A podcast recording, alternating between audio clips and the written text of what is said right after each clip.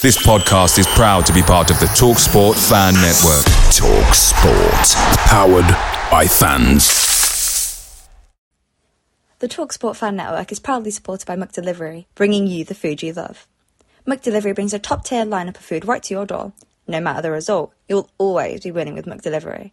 So, the only thing left to say is, you win? Order now on the McDonald's app, and you can also get rewards points delivered too. So that ordering today means some tasty rewards for tomorrow. Only via other participating restaurants. 18 plus reward registration required. Points only on menu items. Delivery fee and time supply. See mcdonalds.com. The TalkSport Fan Network is proudly teaming up with Free for Mental Health Awareness Week this year. As football fans, we often pride ourselves on knowing everything, from which substitution can turn the game around to the quickest route home to beat the crowds. However, when it comes to discussing feelings with our friends, we might not always feel as confident. That's why we're here to equip you with the right tools so you can reach out to those who can help. If your mates are struggling, let them know that the Samaritans are free to call on 116 123. That's 116 123. They are there to listen without judgment or pressure 24 7, 365 days of the year. Let's all take a moment to talk more than football.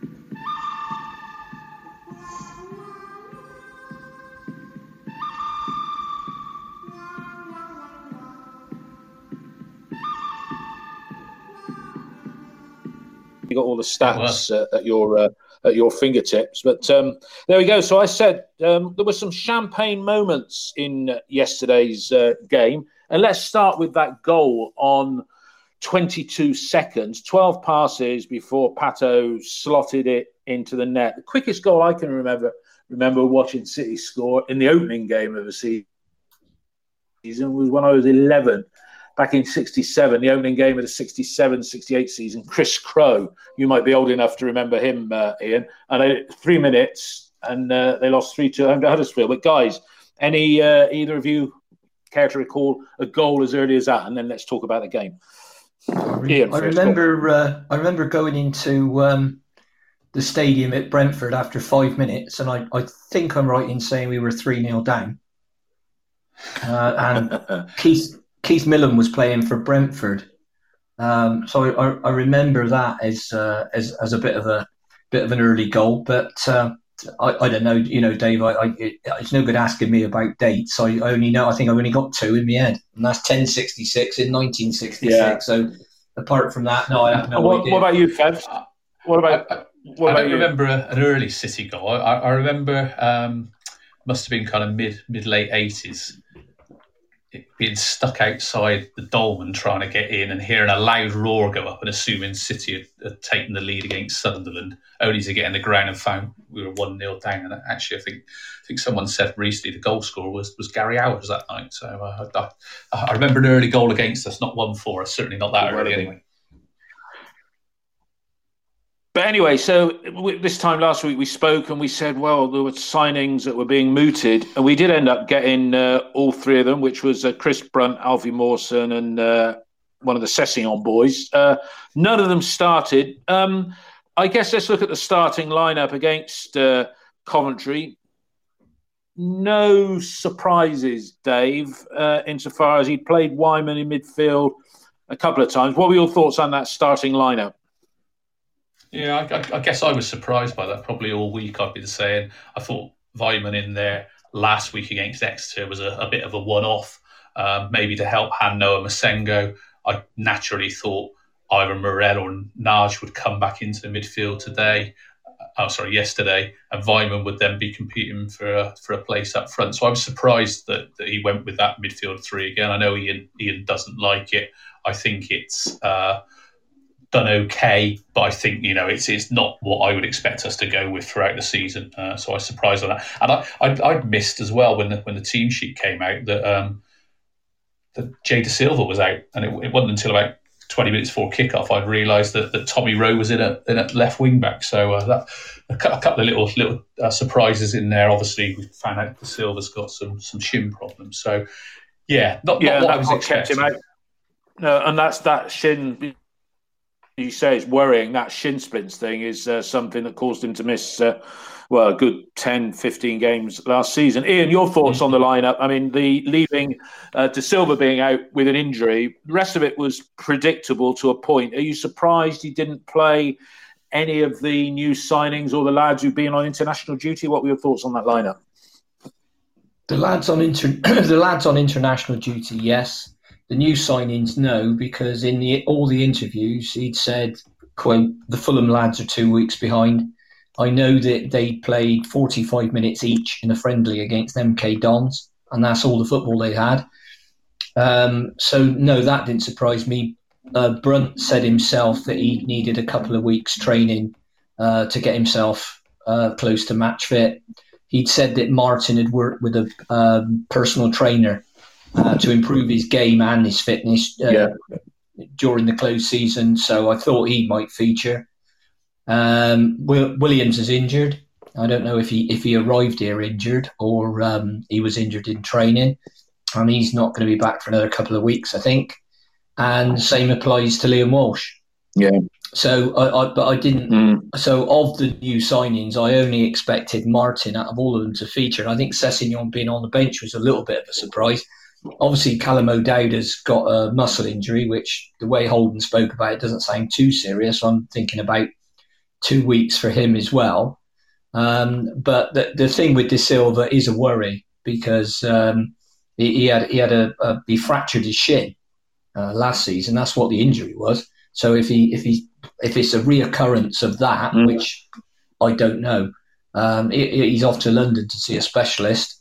So you know, let's just hope it's good news and it's just a mm. strain or he's bruised it or something like that in training. He's okay. Yeah, because we're no, bit, it, going back bit... to the side side, Dave. Now, didn't like don't like that midfield at all.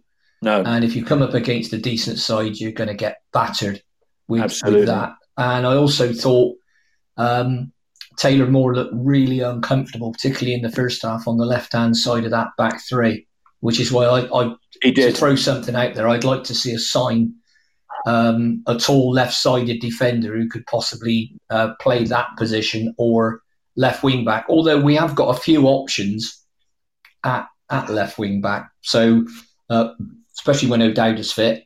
So yeah, that's what yeah. I thought. But no, I thought we got we, we got away with it yesterday because we could have easily been three one down at half time and couldn't have complained. No, I think I think you're right, and let's go through the action. I mean, Dave getting that goal after 22 seconds. I mean, it was it was a very well worked move, wasn't it? Yes. Yeah, it's interesting, Ian, talking about Taylor Moore um, on the left hand side of, of, of, that three. I can't remember another occasion where he actually tried to make a pass with his left foot af- after that initial ball up, which Weimann knocked it down to Diédhiou, and Diédhiou set set um, Nahki Wells away. And, I, and I, th- I, don't know whether that was a, a direct impact of the way Coventry pressed him. It certainly looked like that, that they pressed him onto his left foot, but then he didn't use it, and that really, really closed down the space on that on that side. Go, going back to the goal or a- after the goal, I, I guess is a bit cliche when you say you know it's, it's kind of the worst thing that could have happened to us going one 0 up. What it should have done, it should have eased any nerves and it should have allowed us to then start doing all the basics right, getting good shape, and and, and frustrating Coventry. And, and, we didn't do that. We actually allowed them back into the game, and that was the frustrating thing for that. I, I think you know I, I could probably rattle off three or four things that I thought were wrong yesterday, um, but maybe we'll pick up some of those when we go through some some of the players. But we allowed them back into the game. We gave them encouragement. Whereas I really hope that what we could have done was made it difficult for them. And then they're suddenly sat there thinking, God, this step up to the championship is a bit more difficult than we thought. We've been caught out in the first 20 seconds. This is going to be a hard season.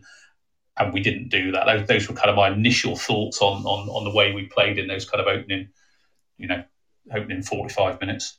Well, opening 45 and probably by the last uh, half hour when the substitutions were made. But uh, Ian, that, that after we'd scored that early goal, it was just like watching a Lee Johnson side playing at its worst, wasn't it? Because there was just nothing. And I say, ha- Han-Noah Massengo, we come on to him as a separate topic because he was getting some pelters yesterday. But, you know, we just surrendered the midfield to them in totality. And there was a great save by Bents, one of three or four, you know, really good saves. And then I think Kalas cleared one off the line. But it, it was just dreadful until the last 30 minutes, wasn't it?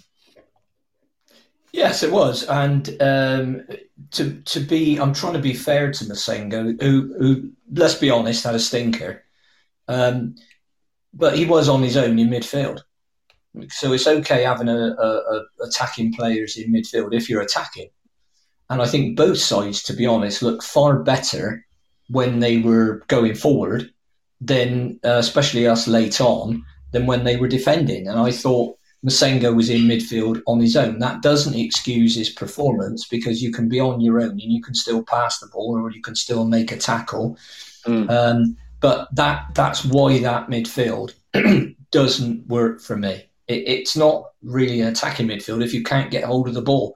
And our possession was right down yesterday. Now that's not necessarily a bad thing because in the past I've made the point that when we've had large amounts of possession, because we didn't have anybody that was creative, it wasn't actually any good to us uh, because we didn't do anything with it. We didn't have enough shots on target. We didn't put people under pressure. So, uh, but but no, I, I, think we should see against Northampton the lads that haven't had game time should get game time. Um, if if we're not thinking of selling them and sending them out the door.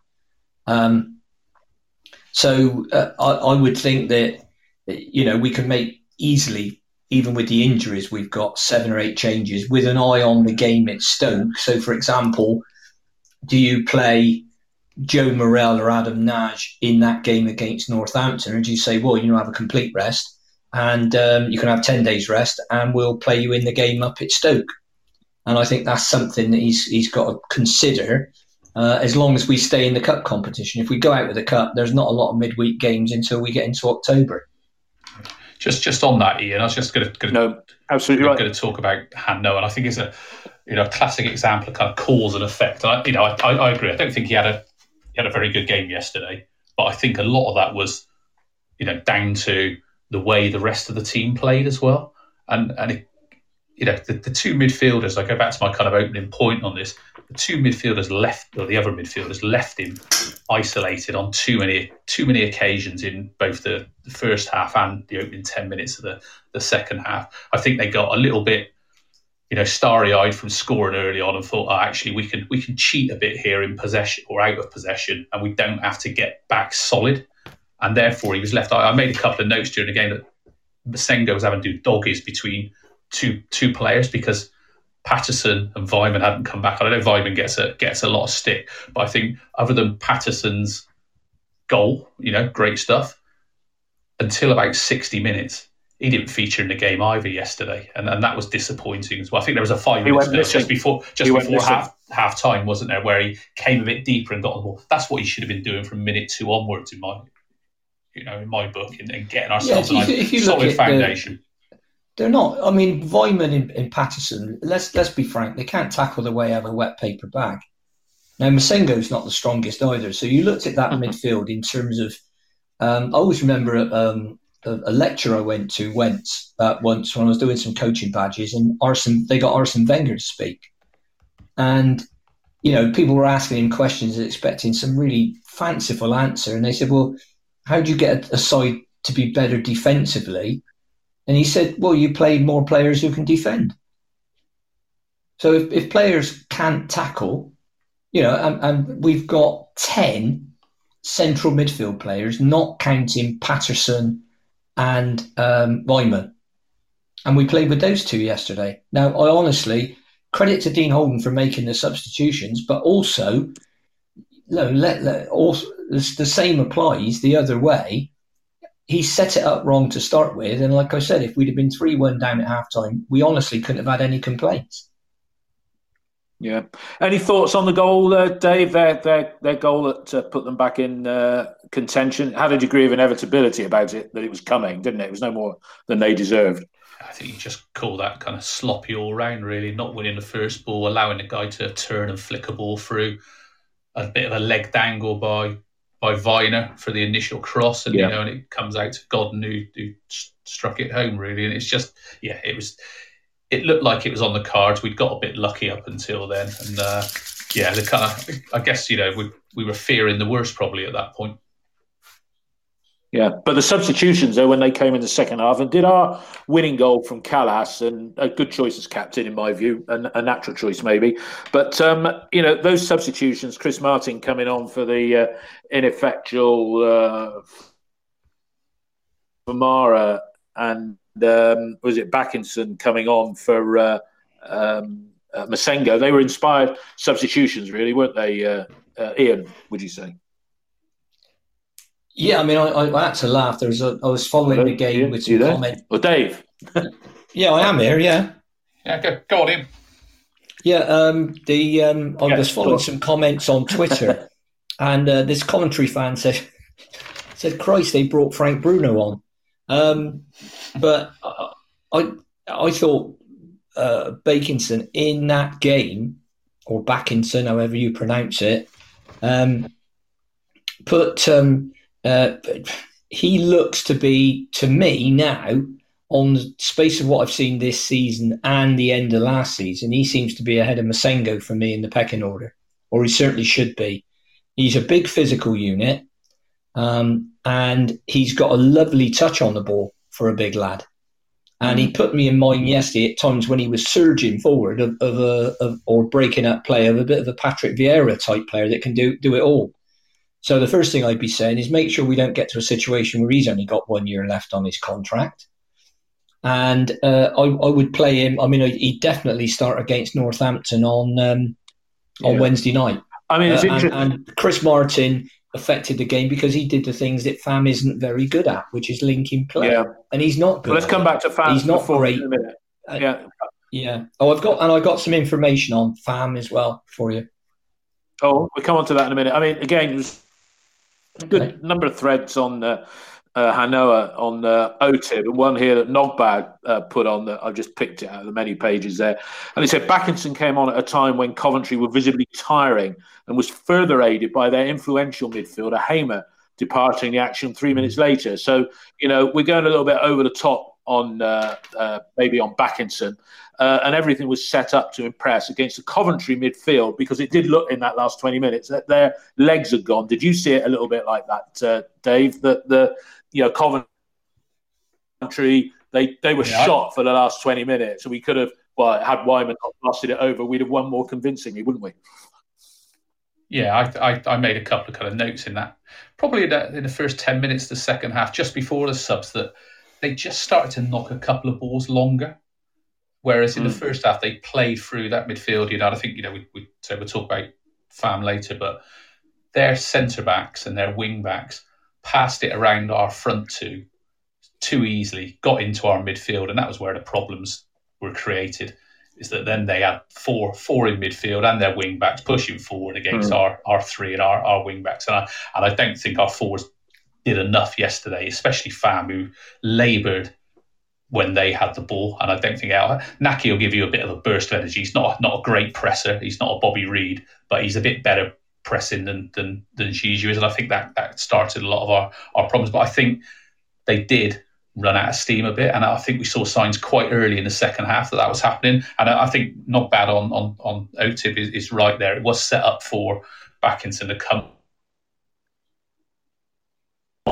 I think you know Chris Martin gave us everything that you know those of us that have seen us a, a, fair bit over the years thought he would. He, and I think someone on, on Twitter described him perfectly. He's a platform, and all of a sudden we got players within 10 yards of our forward line, whereas before there was like 25 yards, and, and suddenly that enabled us to get a much better foothold. Suddenly it was us picking up balls in the centre circle, facing yeah. them rather than facing our own goal, and that was the big kind of turn of tide for me. I thought Hamer was a fantastic player for them, and uh, I think he'd been booked in the first half, and I think he'd got a final warning from the ref as well. On it, I think he brought down Patterson, and uh, therefore they, they took him off, and that that was probably quite a big turning point as well as the substitutions in my eyes.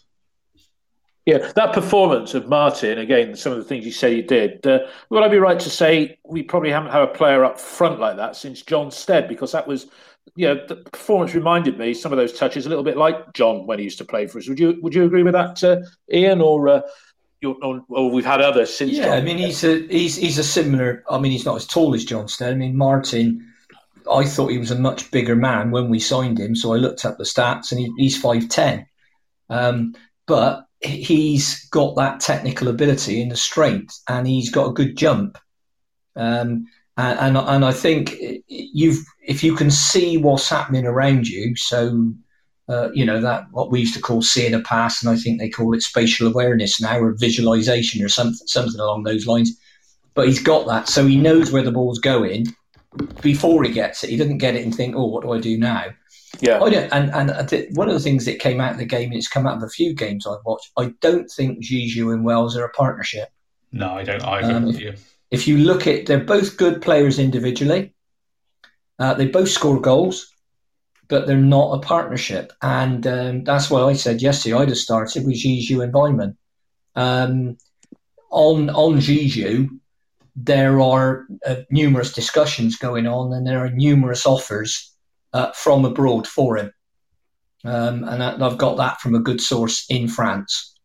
So do you so, think his mind's elsewhere? Um, do you think his mind's elsewhere then, Ian? Well, to, to me, on, if you're going to sign the contract, and the same thing applies to um, Eliasson, if they were going to sign the contract, Fam's contract's been on the table for four months.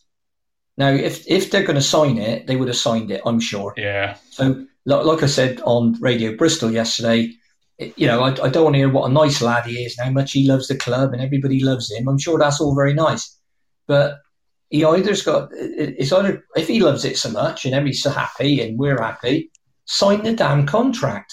Either that or uh, let's say right, okay, yeah, you're yeah. not going to sign it. You're going on the list, mate. Yep. Thanks very much for what you've done. Shake hands, part company.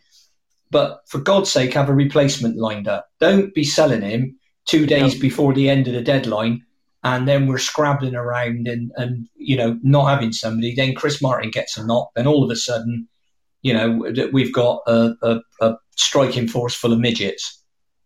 Well, it's, it's in, that's an interesting point you make because if Fam went, would he be? I mean, S- Steve on here, and Steve, do feel free to dial in because you have been on before. Steve's just said on the, the text on here, Fam can't form a partnership with anyone, and I mean if you had Chris Martin up front as a one and they like playing Weimann come what may, but he becomes somebody playing behind Chris Martin, yeah, then you can boost up that midfield.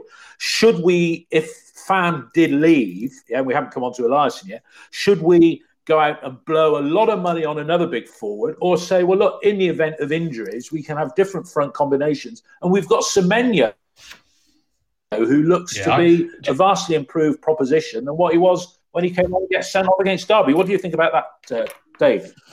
Yeah, I, just just on, on Ian's point, totally agree with everything he said there in terms of the contract situation. So I won't go back over that, but I, I, I think Fam's one of those players that he's probably, you know, I guess those supporters who've been and watched us away from home where he's kind of played on his own has probably had his more effective games than when he's played as a partner. And I think Steve just commented on the on the, the actual podcast uh, post that he's never formed a partnership with anyone, and, and, and, I agree. I don't think he has, and I think he's probably one of those players to play.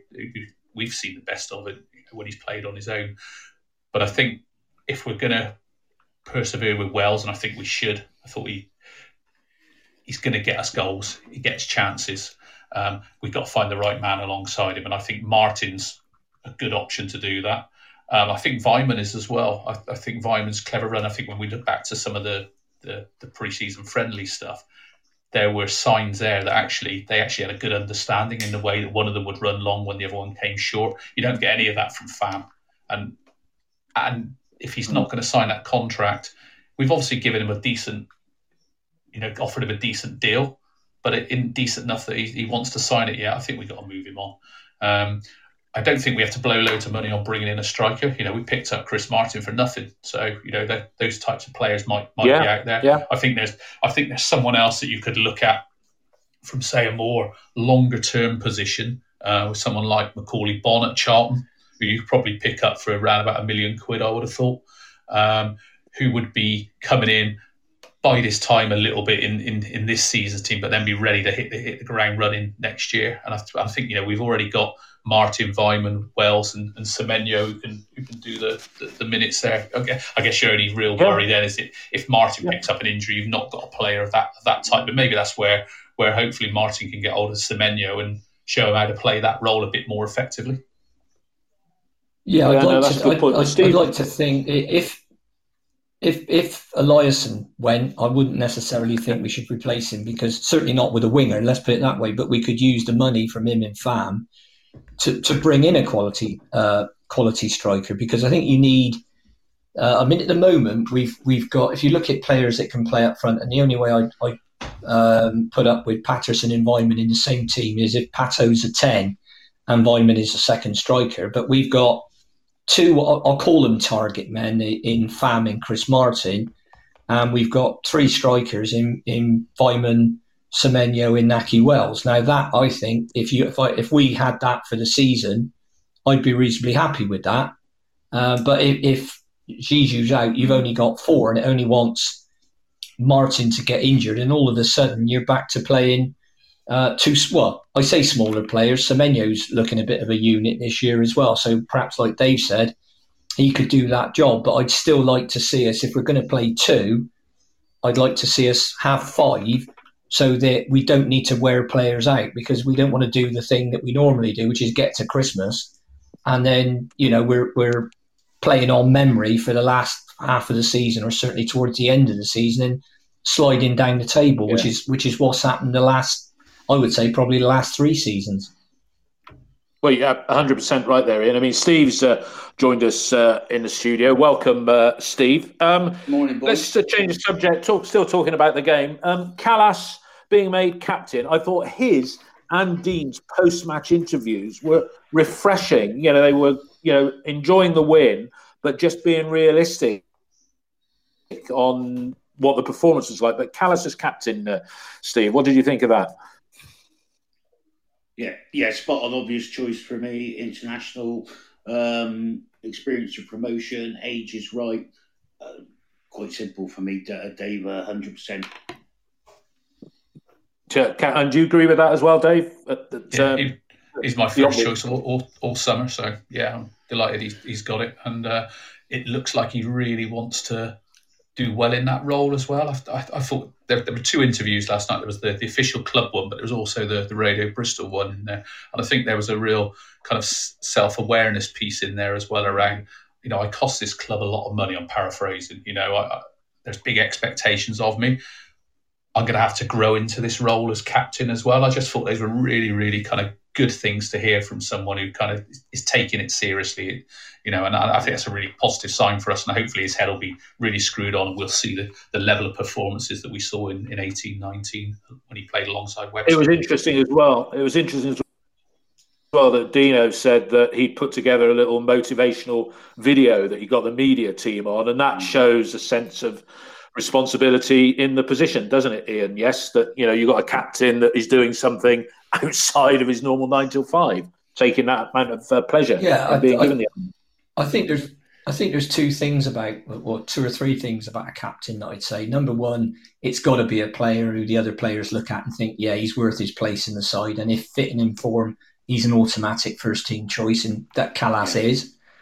Uh, I think there are different types of leaders. Yeah. That some are shouters and bowlers, and some lead by example. And I think yes, he led by example. I mean, obviously, I, you, you know, you can't hear if he's shouting and bowling at people on the pitch, but these days, people don't in any walk of life don't respond to that as well as they did years ago. Those those days are gone, um, and I, and I think they've got to want to have the job. It, it, some people you can make them captain and give them extra responsibility or promote them, and and they regress because they, they feel like they got the weight of the world on their shoulders. Yeah. So, but I think everything that I heard from Kalas and everything that um, I saw him do. I mean, that was one of the best games I've seen him have for a while. I've got to be honest, he made some fantastic clearances, particularly when we were under pressure. Yes, he like did. Heading the ball yeah. two, you know, heading the ball two feet off the ground and things like that. That's setting a great example to the younger lads like um, Vyner and Moore. His, his defending of that near post area was brilliant yesterday. Yeah, yeah, he did a couple of good blocks and a couple of headers as well, where he got his body behind the ball, didn't he? In essence, well, if you, if you... That... sorry, Steve. Sorry, no, you were making some good points there, Ian. And it to simplify it, to me, he's somebody who will thrive on the captaincy and probably will see the best of Thomas Kalas as we started to do yesterday. Whereas you can throw it at another player um, who's extra, who needs to concentrate on his own game. I mean, people were talking about Taylor Moore, but to me, Taylor Moore needs to sort out his championship game before we put any extra sort of responsibility on him. Any additional pressure I, I on him, sort of. Yeah, no, I get that. I okay, guys. Right, uh, sorry, go on. In. I think you're right. I mean, but if you look at it, when Nathan Baker's fit, um, and I know that won't be until Christmas, but we could have a back three worth 30 that, that cost us, or on, on the, the evidence of their last transfer, 32 million quid. That's the back three. And and it's been a it's been a long time since you know you could say that about Bristol City, but ever I'd have um, thought. Could, sorry, ever I'd have thought. yeah, Webster, Webster. ever. yeah. yeah, you know because if you look at it, Adam Webster when he was with us was a three and a half million pound centre half. Yeah, and we had Benkovic as well in there last season as well. So it's, a, I mean, look, it's a different, it's a totally different playing field to even four years ago. But look, I'm going to use Ian's match ratings for us to say whether we agree or disagree, rather than each give our own. So Ian emailed these to me this morning. So Ian, you can uh, sit and listen and challenge somebody who violently disagrees with you. But uh, Ian's given uh, Bentley a nine out of ten, and he wasn't flapping. He did some great saves, and as Ian said, we could have been three-one down uh, at one stage. Uh, Fevs and uh, Steve agree with his rating nine, maybe a bit too high or justified on there. Eight for me, but I'm not going to argue with a nine. I thought he, he, he right. was right. key yesterday. Yeah, if we go across the back three, uh, Vyner seven, Kalas eight, Moore five. Uh, for me, yeah, more was five. He was playing out of position, and he's really saying to Taylor, "Look, you know, Vyner, you know, you can Vyner can't play on the left, you can. So we'll put Vyner there in the absence of anybody else, and you've had a bit of a poor game. I hope that doesn't go badly against him. But seven for Vyner, eight for Kalas, five for Moore. Agree or disagree, guys, with what Ian said on those three? It's certainly got the the right kind of bandings in there. I, I thought Vyner for some of the good stuff he did on the ball probably wasn't quite as good defensively in, in certain situations. But you know, Kalas was the pick. Vyner was second, and, and yeah, the wing backs Hunt. Third. Yeah, he was yeah. Uh, do you agree with that as well, Steve? Yeah, that's that's it as a one, yeah. two, three. Never mind the marks in there. Yeah, from that point of view, the yeah, two yeah. wing backs. I mean, Hunt, Hunt and Rowe are they're, they're they're okay, aren't they? Ian's given them both a six, and I tend to agree with that. They didn't do anything bad, but they weren't like you know doing anything uh, great. Uh, Steve, your thoughts on the wing backs? Both are six. Yeah, fine. Um, just quick, one quick point with Kalas, Dave. I was surprised when Taylor Moore was struggling quite clearly in the first half that Kalas didn't come on onto the left side of the three centre halves. He played there for the Czechs uh, last week and looked really comfortable, and maybe let Taylor Moore sit in the middle. But uh, sorry, I diverted from the wing backs about right. No, that's a good point. Good point. Yeah, about right. Okay, the middle of the park. Um, Ian's given Paterson a seven. That's obviously for the goal. Yeah, he's given Massengo and, and the four, assist, Dave. And the assist, and the assist. Yeah, that's true. Massengo a four, which some people might say is a bit harsh on a youngster who's given no support, and Weimann a six. I mean, Fevs, um, do you agree with that? Bit harsh on Massengo and bit generous to Paterson, or about right? A seven six and a four respectively. Paterson, Weimann, I don't, I don't think Massengo was that that that bad, and I, and I, I don't think Weimann was a was a I, you know I'm a big fan of Weimann, but I thought yesterday he was he was below par. I, I give him and Massengo a five, and I give Paterson a seven. I think Paterson was quiet for the game, but you know you've got to, you've got to give him credit for his end product at the moment. He's on a fantastic run since he's come back to the club. Um, I think that's kind of like seven or eight goals now in about 18 and 19 appearances for a guy playing in mm. midfield. I think, you know, if he can be that player that can get us into 10 or 12 goals this season, that's going to be massive for us because we really haven't had enough goals from midfield over the last three or four seasons. He's no, 100% right. He is a good finisher. Who we talk? Who do you who are you talking about there, Steve? Weimann. Uh, no, uh, Paterson. He's Paterson. Very yeah, good. He's a he's a he's a, you're right, he's a very good right. finisher. I mean, okay, then up chances. front, Ian Ian if he gets the chances. Up front, Ian's given uh, a very average five for both uh, Nahki and uh, and Fam. Um, Fevs, I mean, that that's about it really. I mean, uh, Nahki Wells was was okay. Diédhiou mm, wasn't that great at all. What what are your thoughts on those marks there? Yeah, I think you know whether they're you know Nahki's a five or a six. He, he, was the better of the two. That's all I'll, I'll say yesterday. And he, and he set up Paterson yeah. with a with a good good ball across as well. But yeah, not not the best uh, front two uh, performance we've ever yes, seen. And we and we won't dwell on the subs, but Ian's given Martin and Bakinson seven, which I think is true, and Semenyo six. So all in all, three points, only game of the season. It's three points on the board. You'll look back, you'll forget the performance, but it's three points on the way to where we are. I mean, guys, one thing uh, I've noticed, not only in the City games, but just watching match of the day. Yesterday's referee, John Brooks, who Ian gave an eight, eight to I didn't really notice the referee, and I'm thinking, has the standard of refereeing improved? And is it because they're not getting the crowd baying at them for every marginal decision? Fevs, what's your view on referees in general? Today's referee, you didn't notice him. Nothing dodgy that I can think of, but do you think it's they're under less pressure in these empty stadium environments, Dave? Yeah, I think that's quite a big part of it, actually. Um, I think also players perhaps with COVID and having to, you know, I think initially when we came back last season, you know, you can't go anywhere near the ref, for example, and you know have an argument with him. I think that's helping as well. So we're not seeing those, in some cases, predetermined flare-ups between teams who are trying to influence the referee. I think some of that's gone out of the game. I think I think the other thing from watching watching Quest and watch match of the day, um, I thought there seemed to be a lot of teams, certainly in the championship, who look undercooked at the moment in terms of being sharp. And you know, you could lay that blame at us yesterday as well. I, I think whether the, the, kind of short pre-season break has meant that it's kind of a slightly different, you know, build up to the season, but quite a lot of sides look like they they haven't quite got sharp yet. Mm, that's interesting. Uh, Ian, what, what what are your thoughts on the overall standard of uh, of, of, refereeing. I'm, I'm, you could even include the last few games of last season because there haven't been too many howlers like we seem so used to get. No, I mean in fairness, we haven't had Keith Stroud lately, so. Uh, but no, I would I would say I thought uh, one of his one of his yellows was a little bit fussy.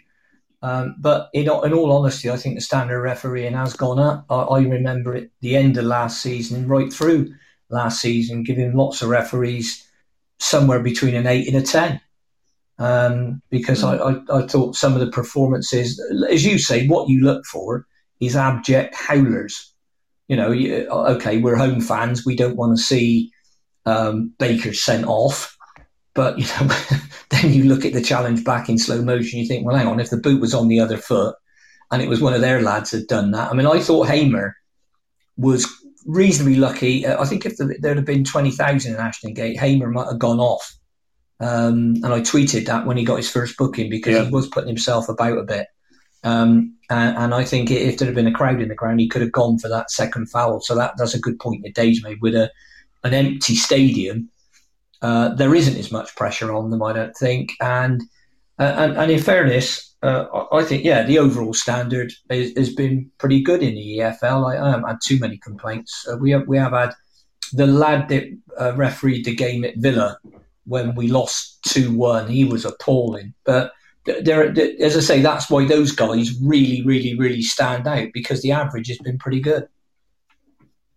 Yeah, I think yeah, you're right. Steve, it's not that. It's, sorry, Dave, just to chip in. It's, oh, it's I, they're, they're always going to make mistakes it's when they make the ones that are kind of blatantly where it looks like you know they just don't understand the game. Those are the ones that always get me. You know where they they've they've almost predetermined it's going to be a foul or it's going to be a, a corner, and actually something slightly different happens, and they've already made up their mind and they can't they can't change. Those are the ones that really bug me, and I, I don't think we've seen much evidence of that. I think uh, you know hopefully it is an improvement. Hopefully it's slightly down to the the circumstances of you know being behind closed doors as well that's a good thing if we're not talking about referees every week.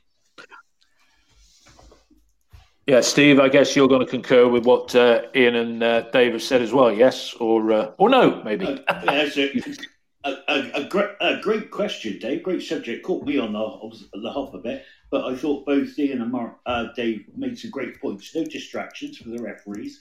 thinking back over the games I've watched, I thought, yeah, the standard hasn't been bad. I think Keith Stroud did the Friday night game that I watched and was pretty decent, to be fair. The referee doing the Birmingham game yesterday. No, I, I saw him. I thought, who's that little man? I know that face, and it was him. Yeah. but, but okay. No, no, um, look, it certainly helped. Certainly, this is a squad game. Um, Kasey Palmer, um, Dave, it's not looking good for him, is it? Your thoughts? No, I, I can only assume his select or non-selection yesterday means that you know him and Dean have had that chat this week that Dean referred to on Monday night on on Geoff Twentyman, and uh, he's not in his plans. And, and I guess we we're looking to, to to move him. That's the only way I can think of it at the moment. And I think it'd probably be the right decision. You know, think he's got a hell of a load of ability. Um, but unless you're going to play a system that, that suits him at the moment, then I'm not sure where he where he fits in. He's certainly not above ahead of Jamie Paterson, who I could probably say this on every on every uh, podcast we do, who's you know come back in and has delivered, and, and that's the difference. Well, can I just make make a point? I think yeah, go on, the, yeah, the point that Dave yeah. made there is key about the formation we play.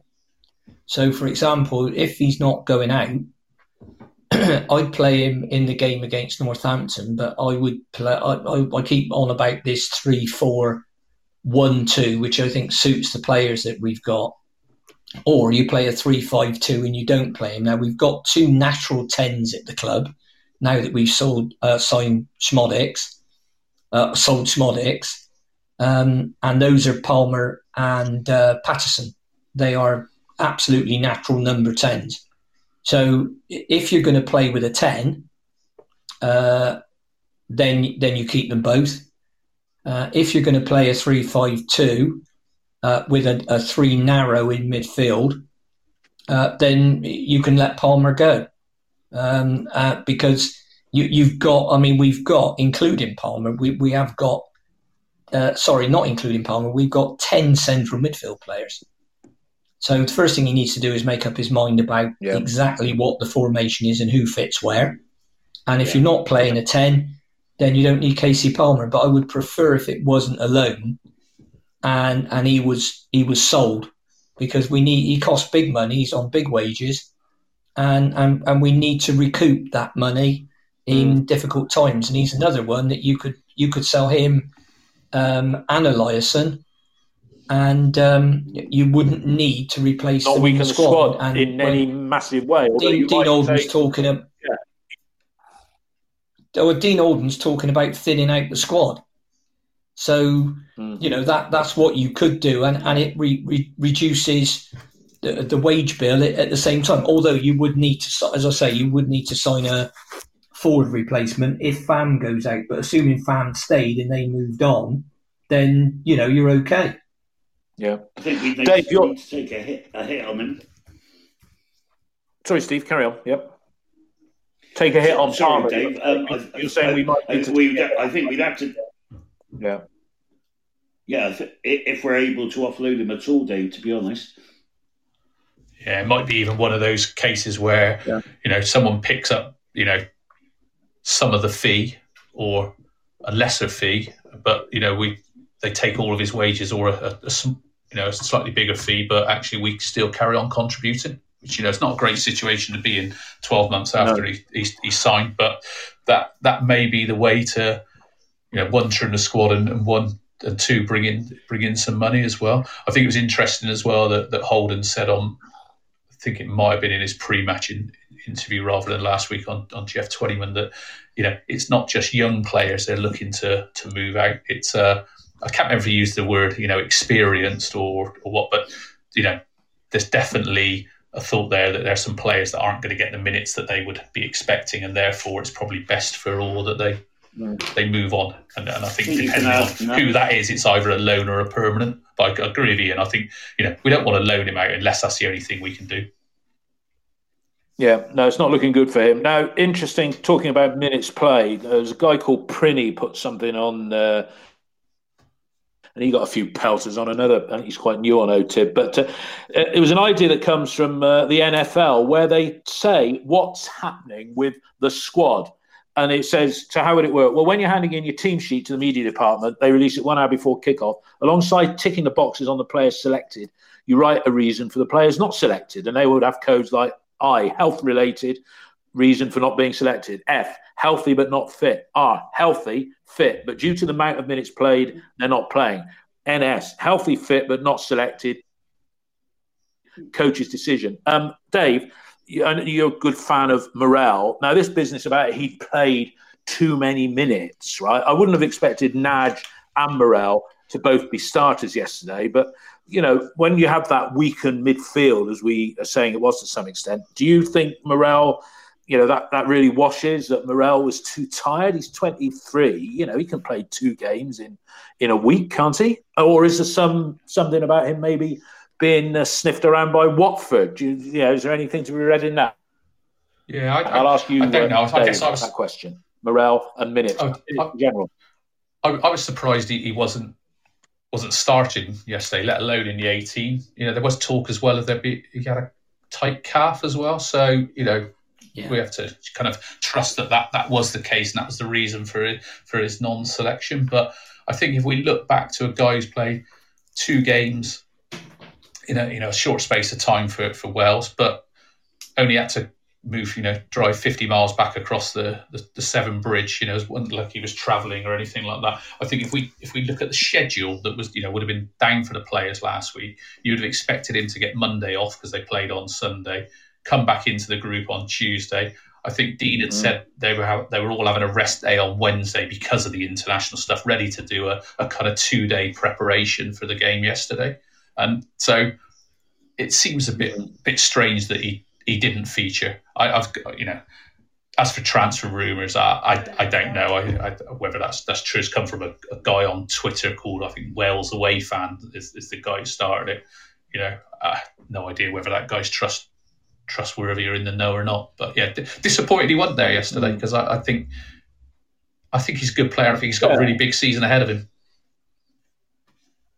Yeah, definitely. Anyway, next match is up on Wednesday, as Ian rightly pointed uh, out to me. For some reason, well, probably because we already do play on a Tuesday. It's Northampton Town, managed by Keith Curle, former player of ours, uh, before we went on to uh, enjoy Premier League football and etc. etc. Not being the greatest uh, success rate as a manager until recent years, but Keith Curle's Northampton Town. Um, Ian, what I think the side that play against Northampton Town will look different to the side that plays against Stoke. So we'll look at both those games in uh, isolation. Ian, Northampton match. Is he going to give Max a game in yeah. goal? Is he going to mix it up a lot? So very succinctly, give us your starting eleven. Yeah, I'll give you the Wednesday. I'll, I'll, I'll give I'll give you the starting eleven. O'Leary, back three, Vyner, Moore in row. Uh, mid midfield from right to left, just three four one two again. Sessegnon, Massengo, Bakinson, Eliasson playing left wing back. Um, Palmer at ten, Wells and Semenyo up front, and that's with an eye to the Stoke game for Morrell and, and Nagy to start on the bench. Woolacott, Kalas, Hunt, Morton, Eli- um, not Eliasson, somebody else uh, Martin in because I I probably look to start uh, Martin at at Stoke as well. Kalas definitely started Stoke. Hunt probably as well. So that that's the team I'd pick. Yeah. What about you, Steve? Your thoughts on uh, Northampton? Uh, caught me cold a bit on this one, Dave. To be honest, but uh, the general. Uh, just, say, just say you agree with Ian. Just say you agree with Ian. Yeah. So Dave, no one wants to say that. No, no, I agree with the I I agree with the general principle of having the Stoke the Stoke game. Uh, my primary thoughts. The only uh, point I would make, I'd have to sit down and work it out, but would be that Northampton are seen them a few times recently. Been on um, quite a physical side, and if we want to continue in the cup and have those midweek games to give players minutes, and we want to win it, I have picked the side with that in mind as well, the physicality. Yeah, I, am with you, Steve, on on that. Uh, Northampton are about as direct and physical as you can get. Certainly, that that was the way they played um, in, in, getting promoted from from from League Two. Um, and I, you know, I think they gave a pretty good account of themselves. I think it was it Cardiff they beat in the the, the cup as well. Um, yeah, three 0 I think they got a big. Yeah, I think they got a six foot five guy up front. Not sure if he played yesterday actually. So, um, but yeah, think, that would be a, that'd be a worry for, worry for me is is going there with what I would call a young side, uh, you know, and, and, and perhaps a not going to. I, I think it's a perfect time to to give Mawson some some minutes, try and get an hour out of him and, and see where he is. Um, I think say Sessegnon as well, um, and, and, probably Chris Martin. I think I'd want to see all three of those starting, get an hour under their belts, and, and, and see where that, that takes us. Even even and maybe maybe yeah. maybe Brunt no, he's uh, ready as well. I don't, I don't think Brunt will be ready, but I take your point. No. If, if Mawson's close, I, I think you know take Tommy Rowe out because he, he we're going to need him at Stoke because I can't say unless Dasilva's got a you know a real small injury. Mm. Um, uh, and you could put Mawson in on the left hand side of that back three because he's very good at, at bringing the ball out. Yeah. Um, I so, think that back three, that back three of Rowe, Vyner, and Taylor Moore would get bullied. I've got to be honest, Ian. I think you either need Kalas or the obvious one, as you say, is Mawson really in there to marshal it and and, yeah. and run it really. I'm just getting an, I'm just putting an eye on Stoke. I'd, I'd hate to see sure. Kalas get get a knock and not be able to play at Stoke because remember I'm I'm saying we need to go out if Dasilva's injury is is anything like long term and possibly if it isn't, I think we need a, a tall left sided defender. Um, There's talk Greg Cunningham, wasn't hmm. No, it, that's that's not gonna that's not gonna happen. But they were, I know for a fact, looking at Phillips at Liverpool, um, and now he'd be he'd suit us more because he, he can play that left side um, centre back position, and and I think if especially if we're in the cup uh, or when games are coming thick and fast, you know, sort of um, Saturday, Wednesday, Saturday. Um, I think you need to freshen things up from time to time because you know, people. I don't want us to get worn out again. Um, and um, especially with you know, we've got we're only one game into the league season. We've got we've got five players that that are injured. So I think we just need to be a little bit careful. Yeah.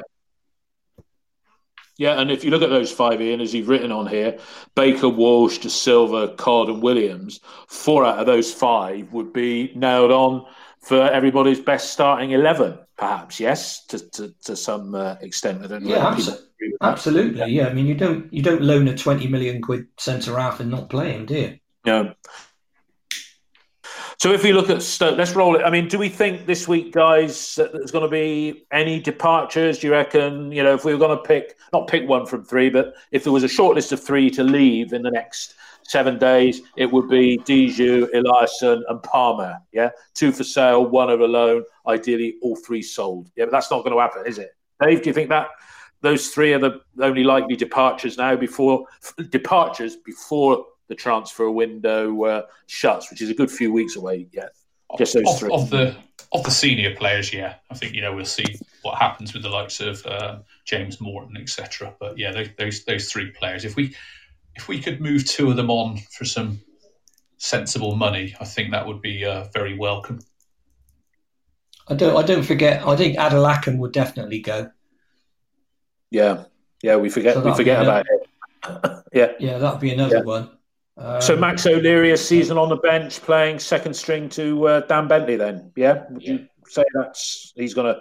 Yeah. He's and he's young enough that he could do a season of being on the bench and go out on loan next year and still be what under 25 or something like that which is which is young for a goalkeeper so looking forward to the stoke game which is a week today and we've now got those players that a week ago we said would we really get all three looking forward to the stoke game starting 11 this would be mine clearly bentley in goal and then more Kalas and Mawson as a central uh, central three um, Hunt now, Sessegnon. Can Sessegnon play on play on the left and the right as a he has yes, played some wing back? He's or, played some age group or, stuff or on the left uh, left wing back. All right.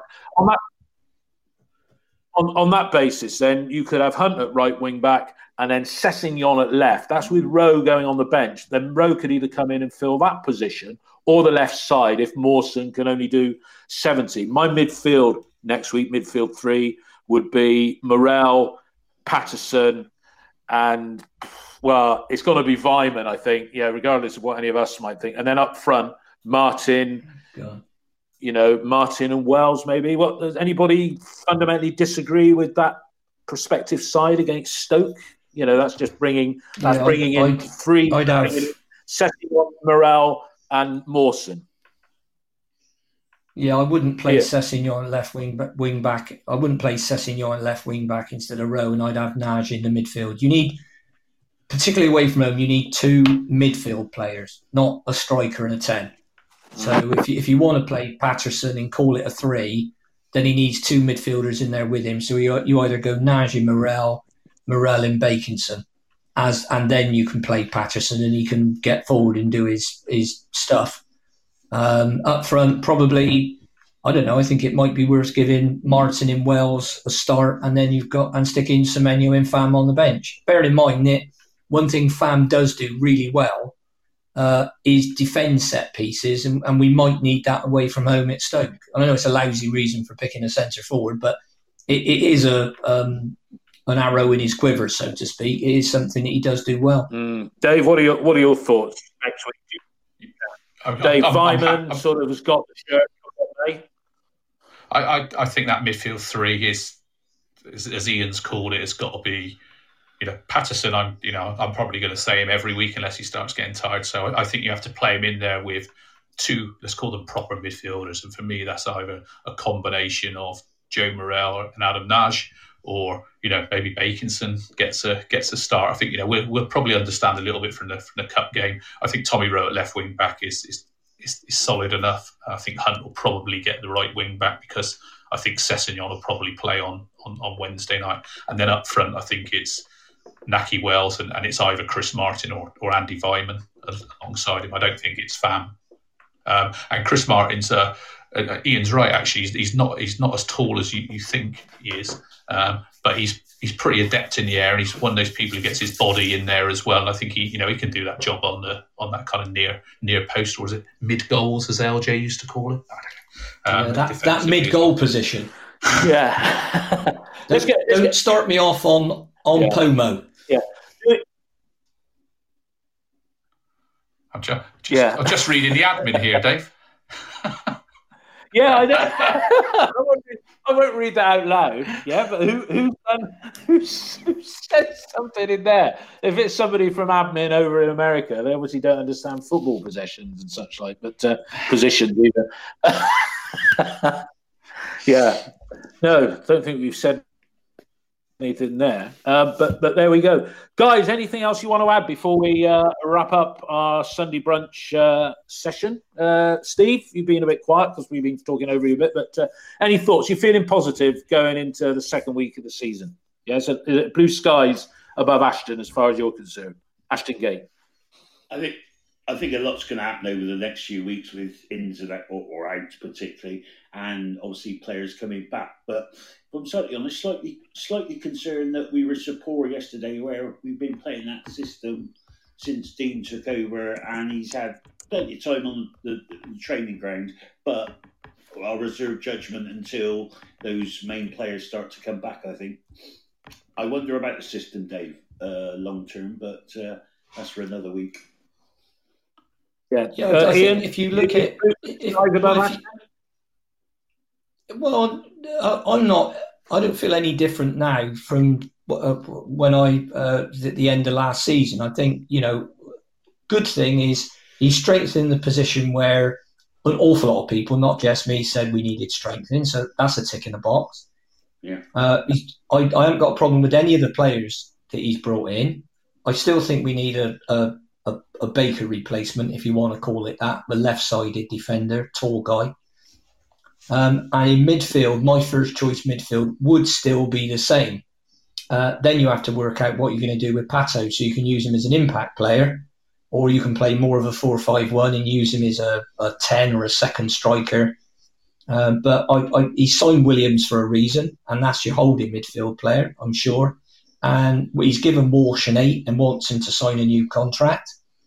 Um, and you've got Joe Morrell who's yeah. pulling up pulling up trees and getting man of the match performances for Wales. So for me, those three have to play in midfield. And I think once we've done that, I'll, I'll start to feel a bit more a bit more relaxed about it, about the whole thing. I mean, if you think Brentford played four five one, come four three three last year, and they finished up with a goal difference of about forty three. So I'd love to see us do that.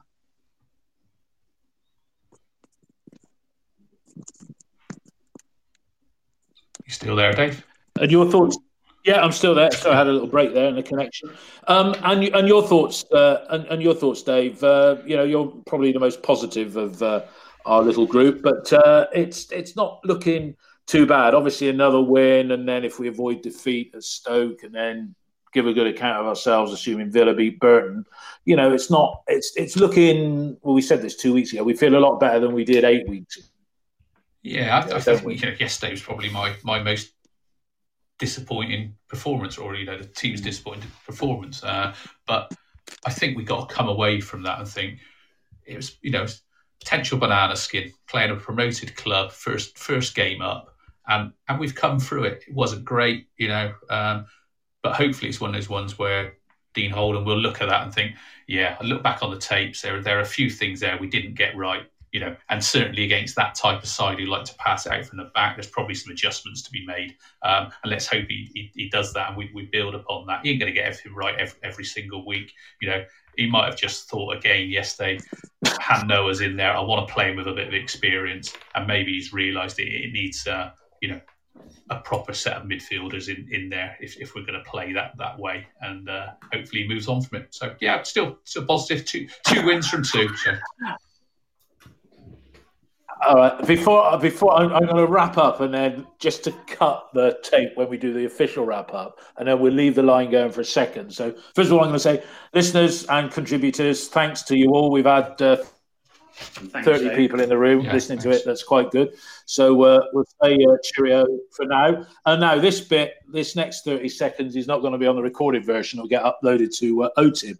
But obviously, we've had somebody in Podbean admin here has been on the line saying uh, we shouldn't. I'm sorry, guys, but can you not talk about sex positions? The Talksport Fan Network is proudly teaming up with Free for Mental Health Awareness Week this year. As football fans, we often pride ourselves on knowing everything, from which substitution can turn the game around to the quickest route home to beat the crowds. However, when it comes to discussing feelings with our friends, we might not always feel as confident. That's why we're here to equip you with the right tools so you can reach out to those who can help. If your mates are struggling, let them know that the Samaritans are free to call on 116 123. That's 116 123. They are there to listen without judgment or pressure 24 7, 365 days of the year. Let's all take a moment to talk more than football.